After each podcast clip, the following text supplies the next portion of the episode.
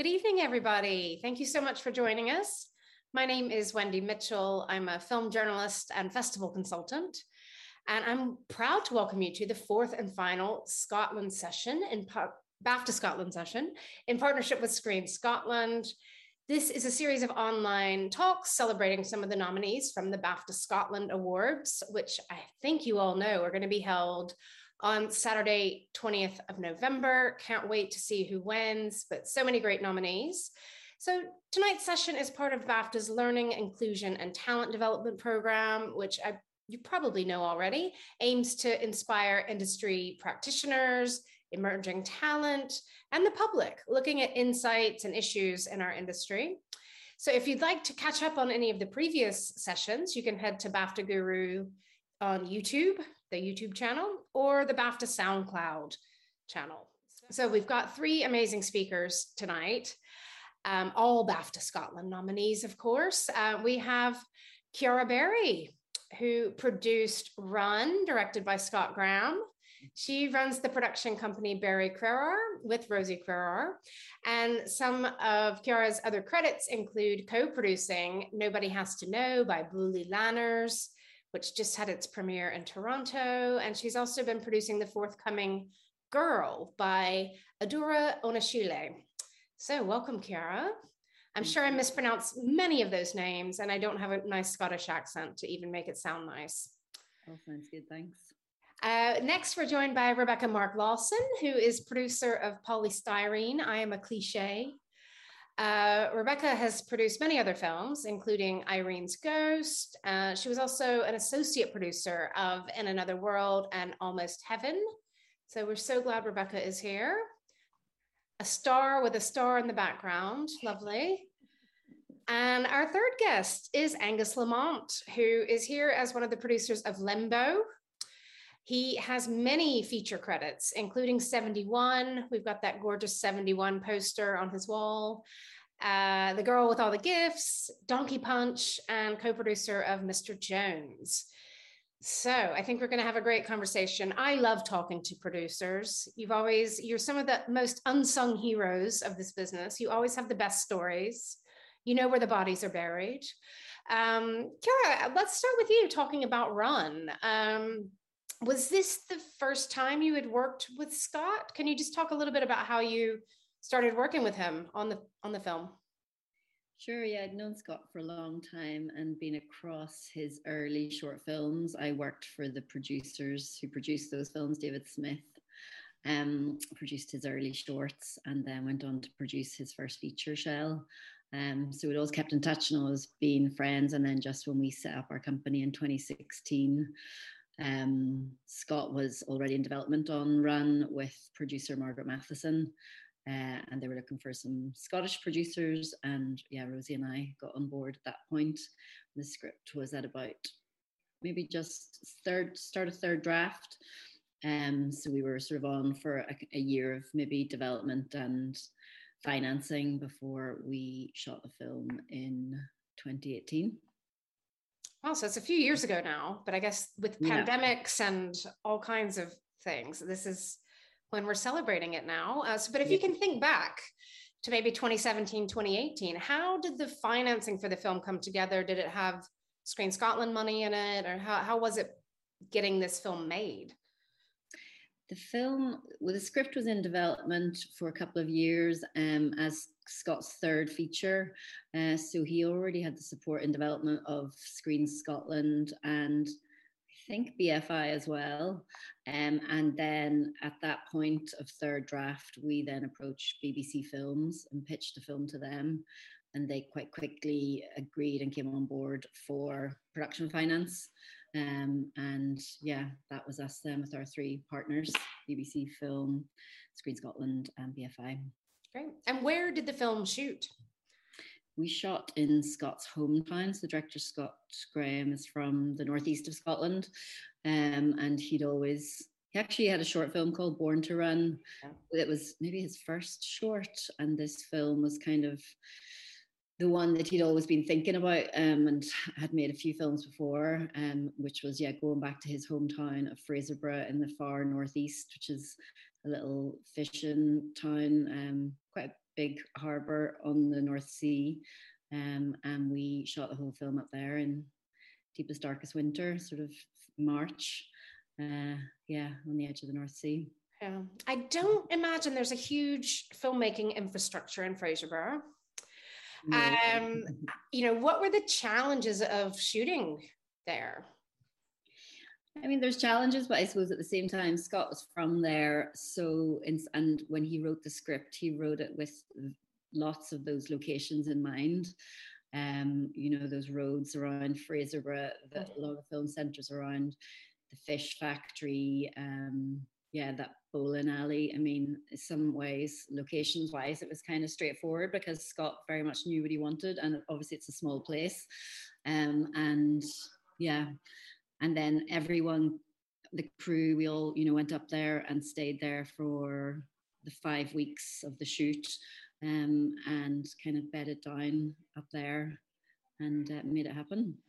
Um, and to be maybe this is going down a little rabbit hole, but you know, with all the cars and boy racers and stuff, did you was insurance an extra issue or was it kind of normal bonding and insurance like normal? Think so. Yeah, seemed kind of straightforward. Um yeah, it's a bit of a distant memory now about how it happened. But um, uh, the only thing I have a memory of is that one of the most distinctive scenes in the film is when the car is racing along a very dangerous kind of harbor side um, and you know a wave hits the car. We actually did that you know as a pickup which was obviously the art department standing with buckets of water and um, that were very well timed on a ladder. Um, and that was something that was picked up when we were in the edit and we realized we didn't have that kind of very dramatic moment that we needed.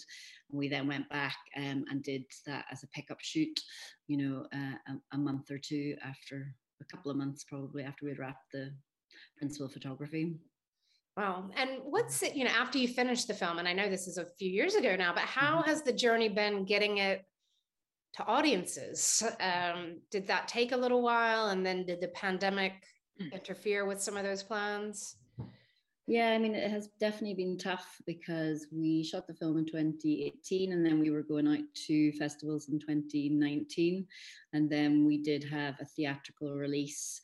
We were working with the UK distributor Verve, mm-hmm. and the, we were due to release, you know, the week after the first lockdown in March oh.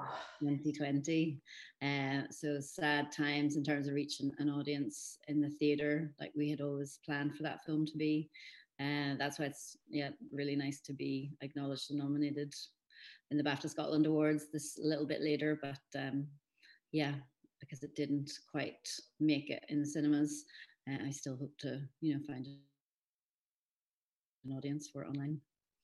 Great, and like you said, it's great that BAFTA Scotland is recognizing it now. Um, Kara, we'll come back to you with some more questions, but let's move on to Rebecca to talk about polystyrene very different kind of project. No boy racers, from what I remember. Um, this is a music documentary, but a very personal one because the co writer and co director was Celeste Bell, who was the daughter of the subject. Um, can you tell us a little bit about how the project, you know, sort of evolved, came together at the start? Was it Celeste's idea? Was it somebody else's? It was. Um, so I came on I I was the second producer on it, so they'd already had another producer. So I didn't do the beginning sections of it. Um, I just made a film called Irene's Ghost, which we co-produced with Ciara. Yeah. Um, and they came to the screening at LFF to talk to me because it was a, also quite a personal documentary. Um, and yeah, we chatted about it, and um, I wasn't that interested in making a band documentary. I don't think I'm very good at doing that, but I am quite good at teasing out the personal stories, and, and that's what interests me as well. So, I we could see that there was a lot of potential there for doing that with um with the kind of mother and daughter relationship. So um, so yeah, I started working on it, and um, Celeste had already been working with Paul. Paul was looking for some ideas and he was working with Zoe, who is the co writer. Um, and Zoe had said, "Oh, you should meet Celeste because we're writing a book." They were writing a book um, together, Celeste and Zoe. So some of it is uh, a kind of result of the research that comes from the book, um, and some of it is very new um, footage that's never been seen. So we, we got gifted a, a quite a lot of very lovely unseen archive of Polly when she was really, really young. Um, and we were lucky enough to be able to use that archive throughout. Um, so that was a major breakthrough as well. But yeah, they'd already shot a lot of stuff when I came on board, which was a bit of a gift. Yeah. yeah. How many years in total was the whole team working on this film? I think they'd been working on it since 2017. So they launched a crowdfunder in 2017 and they raised a lot of money. Um, so they used that money to then to shoot the kind of main sections and to record all the um, all the interviews, which they only did um, audio only. So that was a decision right at the beginning before I came on board. Um, and that kind of really shaped the direction that we went in the edit. Um, so yeah, 2017, and then I started working on it late 2018. So yeah. Yeah. And how much of a nightmare is it to work on a project like this that has a lot of archive, that might need a lot of clearances, uh, music rights, all this kind of yeah, that well, a layer I mean, of complication. Archive is I is awful. Gives me nightmares and just thinking about. I'm starting to sweat now just thinking about it. Um, but uh, we worked with some really amazing archive houses and we developed relationships with them. Um, and I think over over the two to three years that we were working with those houses, they we basically beat them down and beat them down and beat them down and cut seconds off and you know did everything that we could to try and bring the budget down. I mean the original quotes for the archive were like 300,000 um you know which was completely out of our price range. But we finally i think our whole archive budget was 80,000 in the end. Um but it is it's very difficult and you never know. The sand it's always shifting sands you know um you've got to if you're working with bfi you have to clear uh, worldwide in perpetuity which is a really really difficult thing to do on a, on a lot of archive especially if it's something like the sex pistols or you know something that has great market value um, it's very difficult to get um, the people that own that archive to clear mm. it in, in perpetuity mm. so that was a huge challenge but i had my co-producer daria um, helping me, me with the with the archive.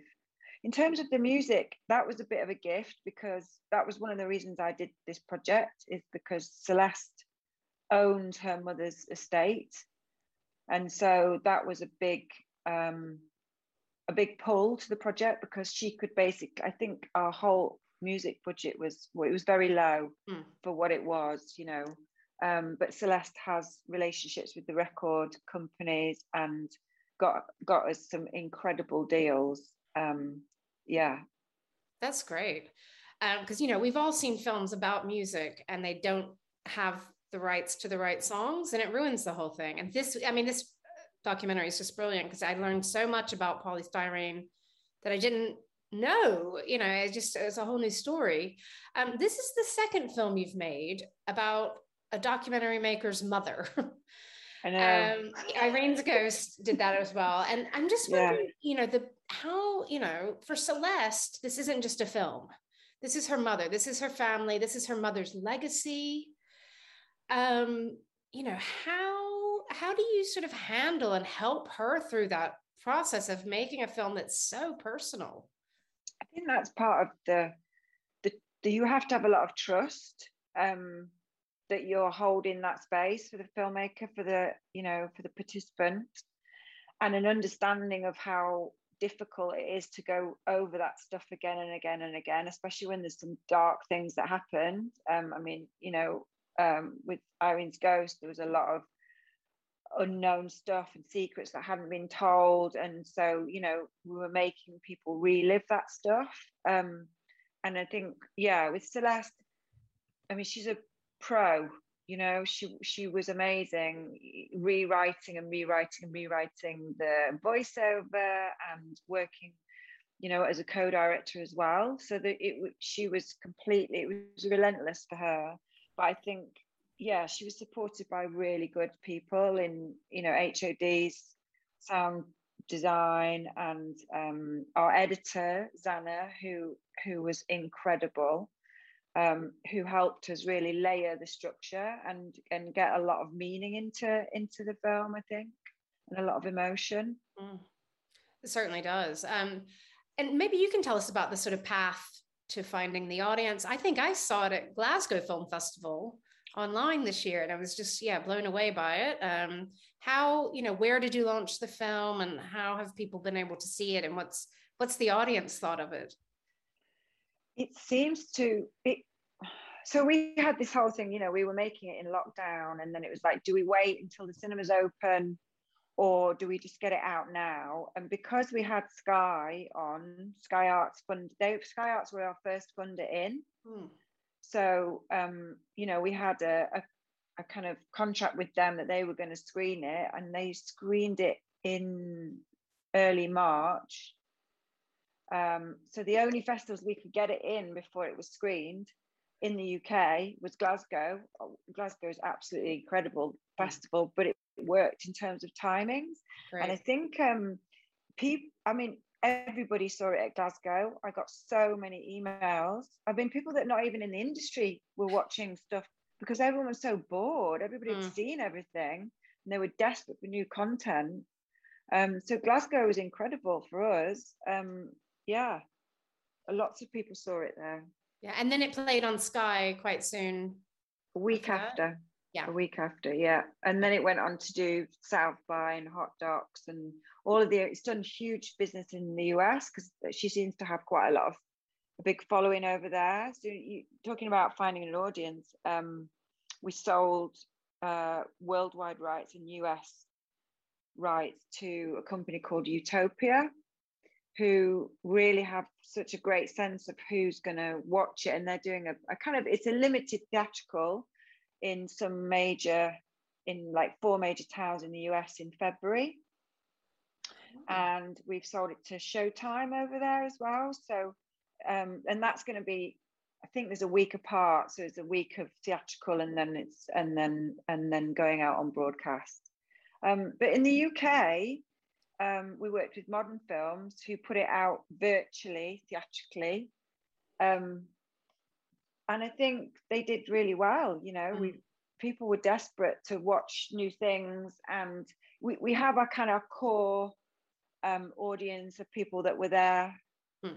in back in the day, so the old punks. Um, and actually, we were funded by some of those people as well. You know, we raised some private finance from from some of the old punks who've done well. Um, so yeah we, we have that kind of core audience and then we just reach out to um, documentary filmmaking audience and i think because it's a mother-daughter relationship that you're exploring then that takes it into another you know crossover mm. yeah i feel like it's already had a big impact here in the uk and that's great to hear about all the plans in the us as well thank you becky um, angus lamont has been very patient while i talk to the ladies first but I would love to talk about Limbo. And we need to mention right off the bat um, this is directed by Ben Sharrock. His partner in life and movies, Irune, is the other producer of this film. And she, I think, is about to have a baby. So that's why she's not on this Zoom. But Angus, we're really glad to have you here and congrats on the film. Thank you. Um, yeah, I would love to hear when, you know, because I think Ben and Irune have made a much smaller tiny like micro budget feature Pikadero first.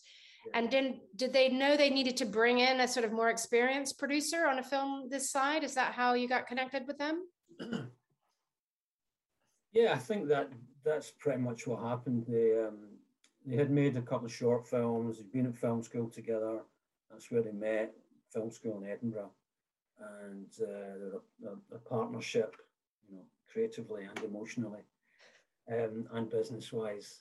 Um, and he got quite a bit of success on the festival circuit with Pikadero, which was very unusual uh, feature-length drama shot entirely in the Basque language. There's not many of those films.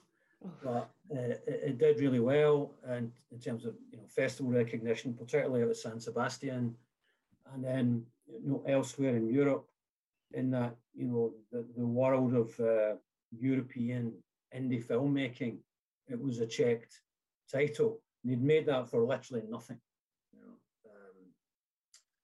Um, but that film got brought into the attention of Film 4 and BFI and people like that and said, who are these people who haven't come through the normal system? Um, and we really like the movie, so we we'd like to do a film with you. And so Ben was already writing his next script, and uh, that fitted in quite well with uh, the people who were who were interested in developing his career. And that you know, that was the kind of main partners that everyone else has talked about as well, which is you know, at this this stage in their career, they're going to the BFI, they're going to Creative Scotland, and they're going to Film 4 or BBC, really.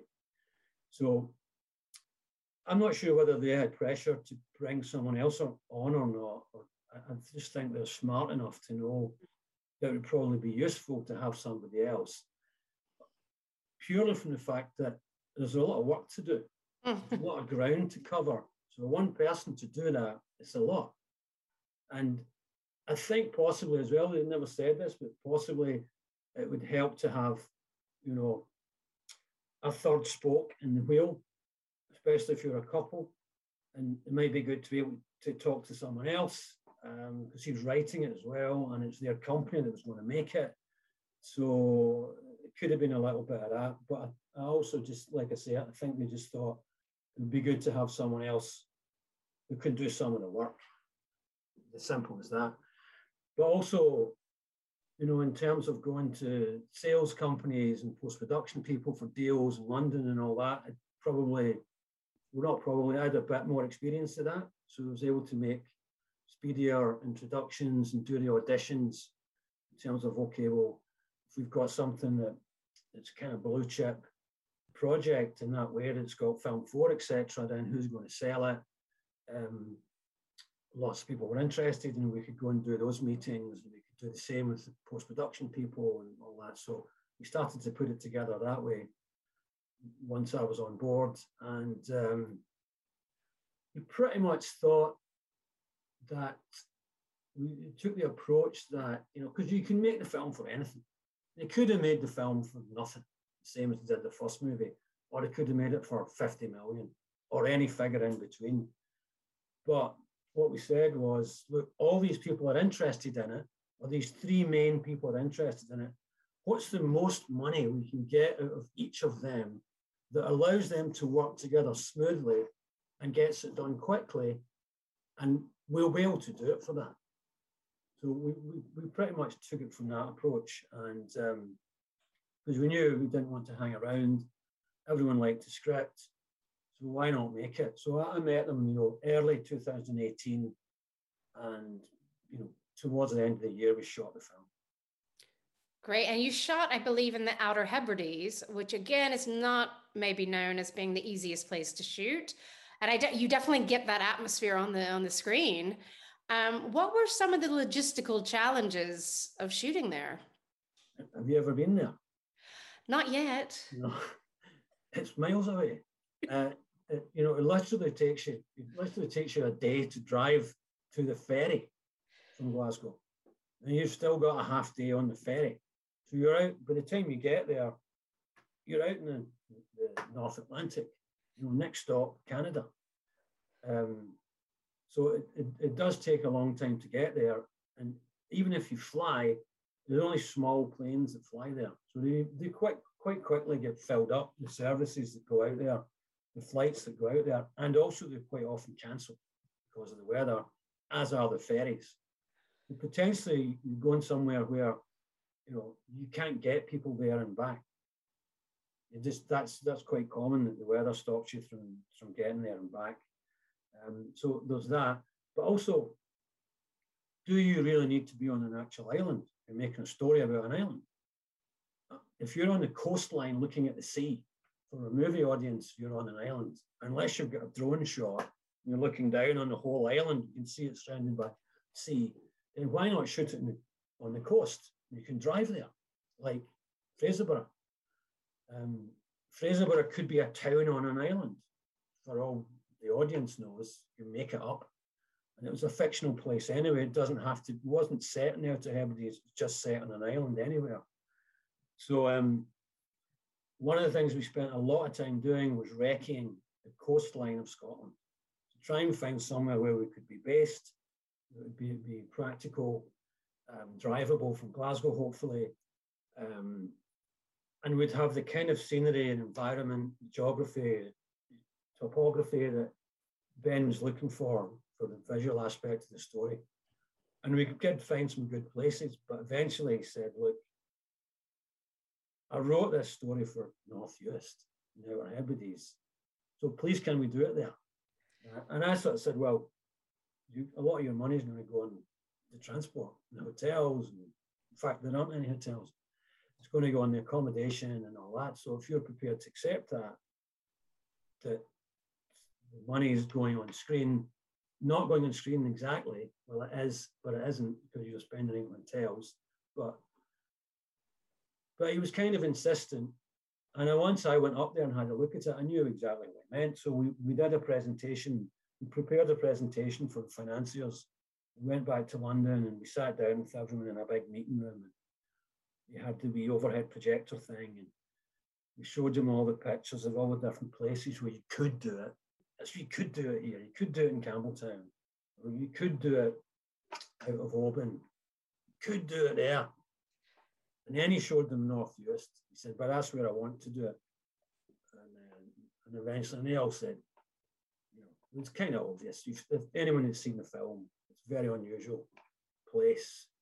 And it is a part of the story. It's sort of the visual, the, you know, the cinematic quality of the story is in the, is in the geography, in the location. Wow. Yeah. I think you can see that it's not shot just on a coast. I mean, maybe you can also feel that on the set. Um, can you talk a little bit about where the film premiered and then how it found its audience and has the pandemic interrupted that? It very much did interrupt it. Um, we, we always knew the film was going to be a festival title. Worked out as best as it could. We thought, you know, the way, the conventional way to launch a film like that is to to go to a festival with it and go to as big a festival as you can, um, as prestigious a festival as you can, and get as much attention as you can, and all that. It's like the obvious way to do it. But also, Ben, in terms of developing his career, at the start of his film career, he was determined that if possible, he wanted it to be in Cannes. And uh, I, I, of course, said that will never happen because they don't take British films. So think of something else. He said, no, no. It's a bit like the location, actually. He kept saying in a really nice way, yeah, I understand that, but I want to go to Cannes. okay, but that's not going to happen. So where do we go? Yeah, I think we should go to Cannes. So he kept, he had always always had that ambition in his head, and eventually, um, lo and behold, it did actually work out. So we did get selected for Cannes, and that was going to be our our launch festival. But obviously that year there was no Cannes.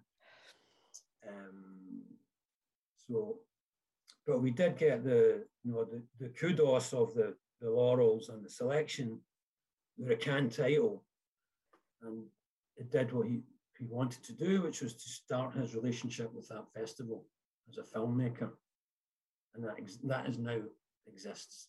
Mm. And then, but in terms of someone actually, people actually being able to see it uh, uh, premiered in San Sebastian. which was kind of their home festival, really. They always wanted it. They'd always wanted it first. Venice wanted to take it as well, and we um, we had to balance up between Cannes and Venice, but eventually there was no contest, so we took the Cannes Cannes thing and then screened in San Sebastian last year, and uh, Toronto, and then in in London and Glasgow in the UK. And lots, there's been dozens of other film festivals around the world. And what about in cinemas? Has it come out in UK cinemas? I've sort of lost track. Yeah, it got a release. Uh, it was bought for the UK by a company called Mubi. So we were really pleased with that. We had a couple of offers for, you know, again, you know, conventional art house cinema distribution companies. And I'd kind of been down that road a few times before and, you know, find it somewhat unsatisfying outcome.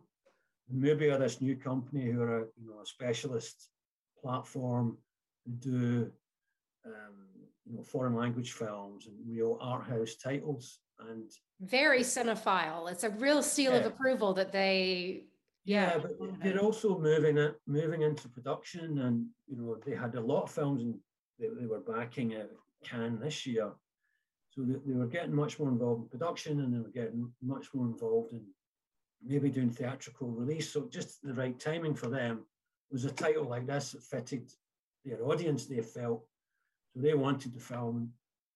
They made us a good offer, but it wasn't just about the money. It was about who they are and how they get connected to people. Because, like I was saying, with with your conventional small art house release in the UK, you feel like, okay, we've created all this publicity and great reviews and festivals and all that, and then it's not on anywhere.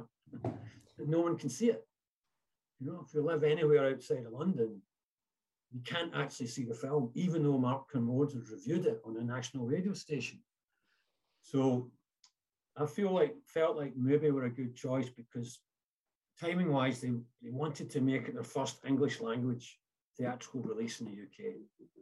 So they were prepared to put something behind it, put some muscle behind it, which they did do. Uh, so it got a good release. They were really happy with the theatrical release. And then it goes into their normal platform system. Um, then Universal Focus bought it for the rest of the world, apart from Australia and, Fo- and Focus had released it theatrically in the US in March. Yeah, it's gotten, I, have seen so many great reviews and, and attention for this film. So congratulations. And I should say, I work for San Sebastian, so I'm very glad you didn't take that Venice yeah slot. Thank yeah, you for doing well, the Cannes label and San Sebastian. Um, everyone's talking about there, you know, you, you do have to look at the calendar and you're weighing things up and we have discussions about what would be the best place and what do you want to do and all that. And you know, people there's a, there's a lot of politics between all the festivals that people don't understand. It's it's a, it's a bit strange. It's a bit silly, some of it. And I work for festivals, but I can say that. Um, yeah. yeah, just one of the many things producers are juggling. And we're getting some great questions in. So thanks. I'm going to get to those in a second, but I want to ask just a, another question or two. And one is with um, Ciara. Can I mm-hmm. come back and just ask you? Um, you know, you and Rosie are two women starting a new company in Scotland. You know, what would you say are some of the the great things about being a producer in Scotland and, and setting up this new company, and what might be the challenges? Mm-hmm. I mean, I suppose the great thing about working setting up a company with another producer is that there's two of you like angus said you know uh, one producer on one job is i mean i don't know how you would do it. There is a lot of work to do uh, and being able to split it by two is good. I mean even three would be great. Um, uh, scotland is great because obviously we're sort of smaller country and we've got our own um, nice kind of screen agency screen scotland um, who you know are kind of there and people can reach out to them and kind of feel present. So it's you know easy to connect in or it has been. Um, and yeah again got some great crews here some beautiful locations. When we're in glasgow you know we're not that far from uh, getting into the the mountains and the hills. Um, yeah and then, of course, we've got, I guess, when Rosie and I set up the company, we knew that obviously Scotland was has a reputation for its theatre and um, yeah, its literature, and then we were we kind of felt like we wanted to start to, you know, that maybe cinema could do with, um, yeah, we want to see some new like contemporary stories coming from Scotland, which actually in the last few years there have been some great films coming out of Scotland. So nice to be alongside my fellow filmmakers nominated in this year's BAFTA Scotland Awards. Yeah, we can look at those nominees and see a great crop of films and many more coming up, like Girl, um, mm-hmm. which you've wrapped on that now. Is that right? Yeah, we just wrapped uh, three weeks ago on uh, a first feature with a writer director called Adura Onashile. And Adura is a writer and a theatre writer and director. So this is her first screenplay. Uh, and yeah, again, we made it with support of Screen Scotland, BBC Film, and BFI. Um, and yeah, that was my first experience of shooting a film in the pandemic. So that was hard work. yeah. Yeah. What about you, Angus? Have you been able to shoot things during COVID or what's coming up for you? It was in the start of COVID. It was towards the end of post production on a, a, big TV series, and uh, we were nearly finished, but we just didn't quite get finished. So all the end of the post production, the ADR and viewings and all that, that was all done remotely. That was quite difficult, but doable. Um, and then the, just just back from shooting a film in Ireland, and um, it was a bit more difficult, but I mean, we were everyone cast and crew and everybody got tested three times a week. Mm. Um, and you had to just be very careful. But it wasn't like a, wasn't a massive crew, and we never had any cases. So I, I didn't have the nightmare stories lots of people have of getting closed down and things, making insurance claims, and we didn't have all that. So it's it's a bit of a pain, um, especially the at the time we started, you had to still quarantine when you came from the UK, and a lot of our actors were UK based, and you know, I had to quarantine when I went, and, and also it meant you couldn't go home. You couldn't go home because you had to quarantine at both ends. So you were stuck there for basically five months. Um, so all those things that, that everyone else has had, it's, I don't think it, it doesn't doesn't obviously didn't stop people. Things still happen.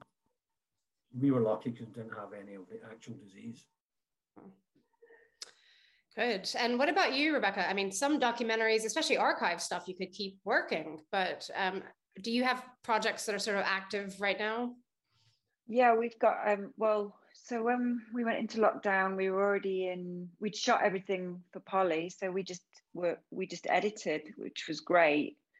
Um, and then we were making uh, an animation as well. So again, every, you know, that can all be done from home and so that was really nice. So yeah, we've got a film out in festivals at the moment called Diseased and Disorderly with Andrew Kötting and Eden Kötting. Um, so that was lovely. We made that over lockdown. Um, yeah, we were really busy, but it was a challenge, I think, to not be with your collaborators for such a long time. Um, and doing post in lockdown, we, we were in London uh, in the January when basically we got told to go home. and they were going, Why are you still here? We're like, We've got a film to make, we're not going. And and they said, No, we're going to shut the post house down and you'll have to do everything remotely. And that was a challenge. And I think it wasn't too bad doing the picture, but doing the sound mix um, remotely was a real challenge. It took a lot longer than um, than it would have done normally yeah, I mean, producing's hard enough, much less with quarantines and things. Um, I'm going to turn over to some of these audience questions because they're really good. Um, Max is asking, how did you get into producing? Did you study? Did you go to film school? Did you study at university level? Or did you learn on the job? So, Ciara, let's ask you that. How did you break in? I yeah, like I suppose I was, knew that I wanted to work in film and TV. I did a lot of drama when I was at school, and um, one time I had to be an extra in a kids' TV show that was shooting in Belfast in the uh, 90s, and for the first time saw what happened at the other side of the camera, and I thought oh, I'd like to do that. and then when I came to Scotland, I didn't study film; I studied languages, but I studied French cinema and Spanish cinema and then kind of was leaning towards film and then i got um yeah when i left uni with my languages degree um i um was waitressing and then found out about glasgow media access centre which yeah, what used to be called a media access center and still exists in Glasgow and started to as a trainee there where they were making a lot of short films. Um, and yeah, started to kind of learn on the job, producing shorts and then eventually went on yeah to production managing, line producing TV commercials and then set up my own company. Yep. Wow. Mm-hmm. And what about you, Rebecca? Did you start with shorts? Yeah, I did shorts. And I mean, I had a similar um, there was a place in Sheffield called um, uh, Media Product. There was a media production place that you could go and do trainee um, placements and stuff. And I was lucky enough to get on some big feature films as a runner. Um, so I did that. So I did features as well as shorts. So I was producing shorts and working on other people's projects. Um, I did a lot of music videos in the 90s and stuff. Um, and then I worked. I was an AD for quite a while. Um, I did thirding. I worked. I worked on. So last of the summer wine gets shot here near near here. So I worked on that for about eight seasons every summer for six weeks. I think I was a I was um, a third AD on that, so I learned how to work with ferrets and tractors and things like that, and old older actors. Um, so that was fun. Um, and then I worked for a, a, finance company for a bit called EM Media, where I was working as an executive producer on shorts and first features and new talent. So that was great. And then I moved, I did seven years there, and then I did seven years at a company called Life Size Pictures, who did all of the shorts for the UK Film Council, as it was then. So I did lots and lots and lots of shorts and then I uh, set up Tyke Films and started producing. Amazing. Um, Angus, I'm going to ask you a different question because we're getting some good ones in. Any top tips for pitching to financiers and investors? I know you've done this many times. top tips. You know, it's, it's just like any like any business, like any episode of Dragon's Den you've ever seen. If you just have to be very well prepared. Um, you have to be confident. But you know, like any business, to me, the fundamentals are the same. You have to pick the right people to work with, uh, in terms of your partners and your collaborators, um, and you've you've you've got to me, you've got to have a good, interesting project. It, just because something can get made doesn't mean it should get made. So it's always, and I think that's part of the job that we're all trying to do is always to find good material. Like everyone is, like like actors are, like directors are, like exec producers and financiers are, and you know when you've got one, I think the people you're talking to can feel that from you. But there's no there's no top tip for finding that. That's your job. As producer, that's your job. You have to get you have to get good writers and directors to work with and and and and develop good projects. That's my tip. Yeah, only work with good good projects, and then you don't have trouble pitching them. Exactly. This is yeah. this is not hard.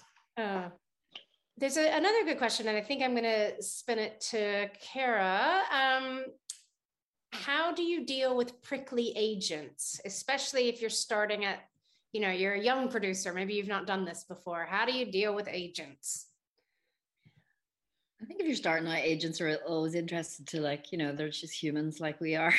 they want to connect with people, and uh, yeah, you know, they're always up for being approached, and they themselves are always on the lookout for new talent. You know, that's one of the things that they are always doing. And I suppose one of the secrets or one of the keys is always kill it with kindness. Got to be nice to these people and keep friends. I mean, in the whole industry, you never know who process again when a lot of key people move around rotate jobs. You'll find as you've been in the industry for a while like people are always popping up. Agents become financiers financiers become agents. Um yeah. Yeah. Don't lie to mm. people is always a good one. And yeah mm-hmm. be nice and polite at least. Yeah. And if you like angus said if you've got good material then people are going to see that and engage with it and want to get behind you even if you're just emerging and starting out.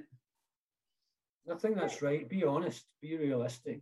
You know, um, I think people do appreciate that. Mm-hmm. They can smell it if you're not. Yeah, I, you know, people can. They will find out if you've lied to them at some point. So just yeah. Um, there's a good question from Samuel, and I think why don't we go to Rebecca with this one? What have been some surprising challenges that you came across when you started out as a producer? I mean, every film is different, isn't it? So, and every film has its own set of unique challenges. Um, that's what production is. It's just a series of mistakes, challenges, problems. So, you know, and every script is different. So, I think, um, I mean, like Angus says, if you've done your prep, then you shouldn't, you know, you don't want any surprises. Obviously, you always get surprises. Where I mean, especially at the moment. Um, but yeah, I think you know, actors being hurt or ill or whatever is probably one of the biggest challenges that you can get on drama because you just can't carry on. Um, most of the things you can replace or kind of patch it together, but you know, it's mainly around the, the talent. I mean, challenges around budgets, you know, working with very low budgets is really challenging. Um, both, you know, on the team, but also on, you know, what you what you get on screen. So, yeah, don't know if that answers the question. I That's think there's surprising. I think there's a new challenge every morning you wake up when you're a producer. Yeah. um, there's a really good question, very topical here from Matt. Um, he's reading about the crew shortages in Scotland and the UK as a whole. Um, do you ever use crewing platforms to put a team together, or do you only work with crew you've already worked with? Angus, why don't we ask you that one? uh, going back to what I said earlier, you know, any business is founded on good recruitment, and you need to have a really good crew. So I, I would always be, I would normally be relying on the line producer to make sure because it goes quite often where I've worked, I've been not in Scotland, I've been somewhere else, so I didn't know who the good locals are. But it's absolutely 100% true that uh, crew is at a premium at the moment. Uh, even in Ireland, doing that film in the summer, there was so much production. You know, we, we were hearing about a friend of mine was doing a show in um, in Edinburgh, TV series and uh, drama and they had to get script supervisors from Australia. You literally mm. can't get people, even mixing and matching around the British Isles, let's say, and Ireland. You can't you can't crew certain projects. So you you st- but you still have to try and find the best possible people you can because every role is so crucial to getting things right. Especially in some some projects, you know, you rely more on designer if you've got sets getting built, or you might rely more on know, stunts or VFX if it's that type of film. So uh, you can't you can't allow there to be a weak link. So how do you solve that? And it, you know, it's, it's interesting because you know, been around for a long, long time, and now is the first time where I would say to, to people coming out of school anything like that, think of this as a proper career. You, you, there are actually jobs in film and TV in the media, you can get a career out of it. It's not a pipe dream. You don't have to be poor for 20 years mm. and struggle through. You could actually find, you know, a pathway that gets you to a job reasonably quickly and in a reasonable, conventional way that's not just full of, um, you know, risk and uh, torturous times and all of that. You could actually get a proper job. Mm-hmm. Yeah, that's great. I mean, that's a great silver lining to this crew shortage. I mean, there's so there's a lot of people working in this industry more than ever. Yeah. I want to go back in time and train as a production accountant and I'd be rich. but I can't. I can't now. Or I could now, but I'm not going to.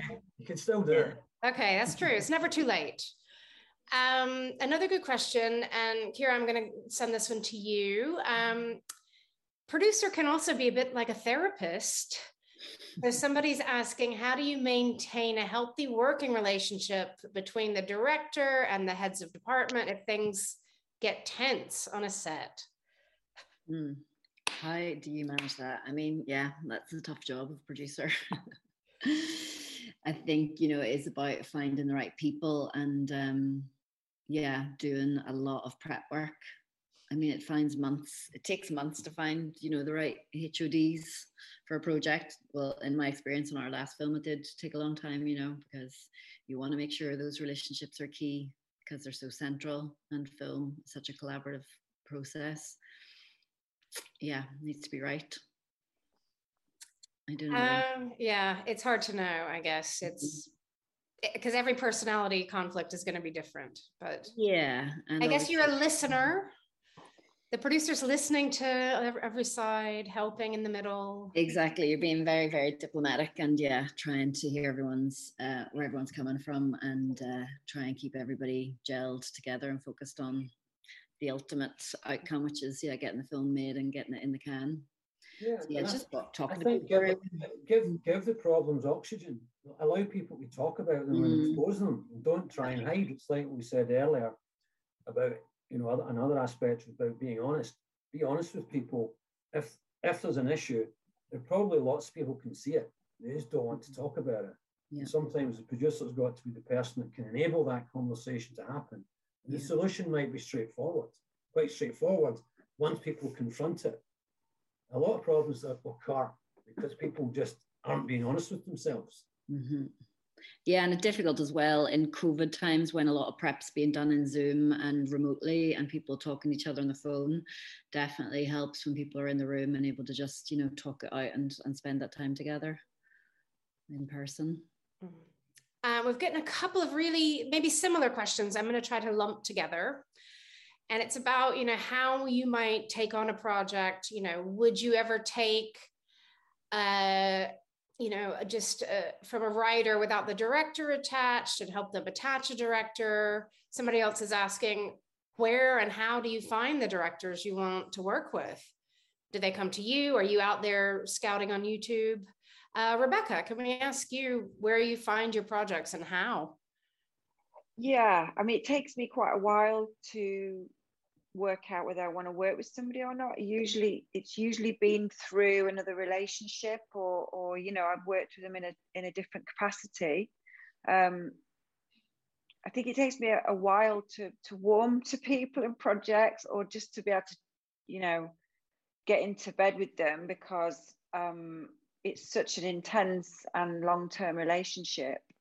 Um, you want that relationship to, to be right. And wherever I've jumped in too soon and we haven't known each other well enough and we then maybe we didn't you know gel then things have gone wrong.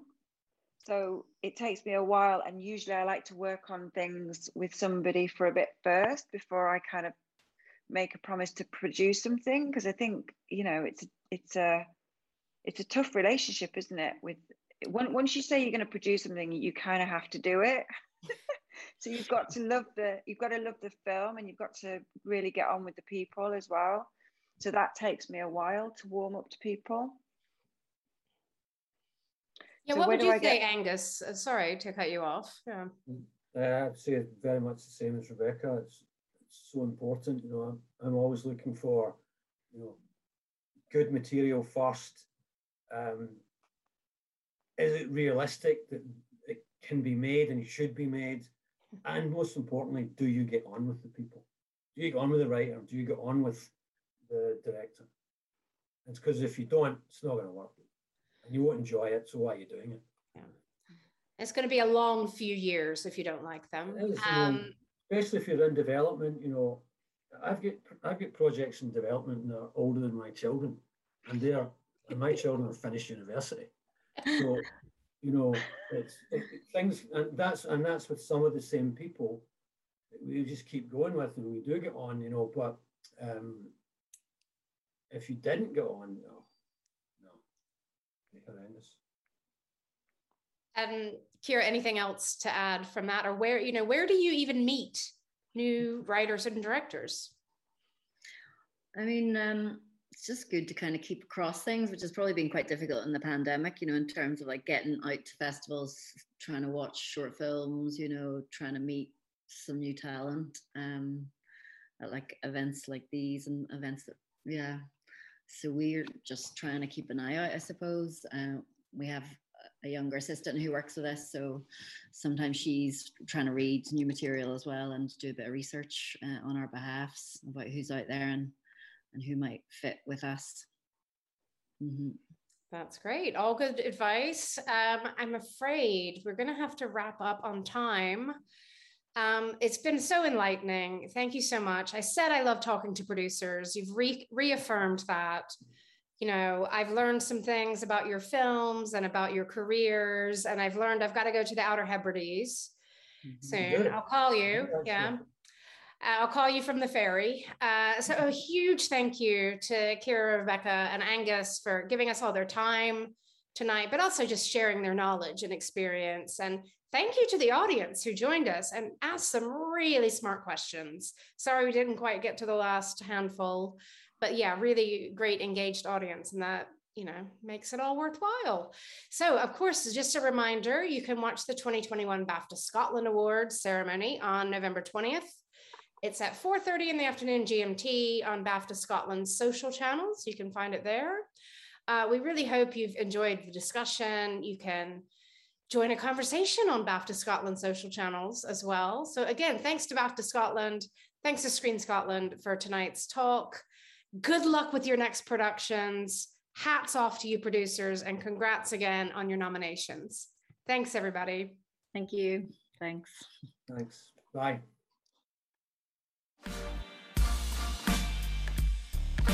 Thanks for joining us, and remember, you can listen to previous BAFTA sessions and podcasts at guru.bafta.org.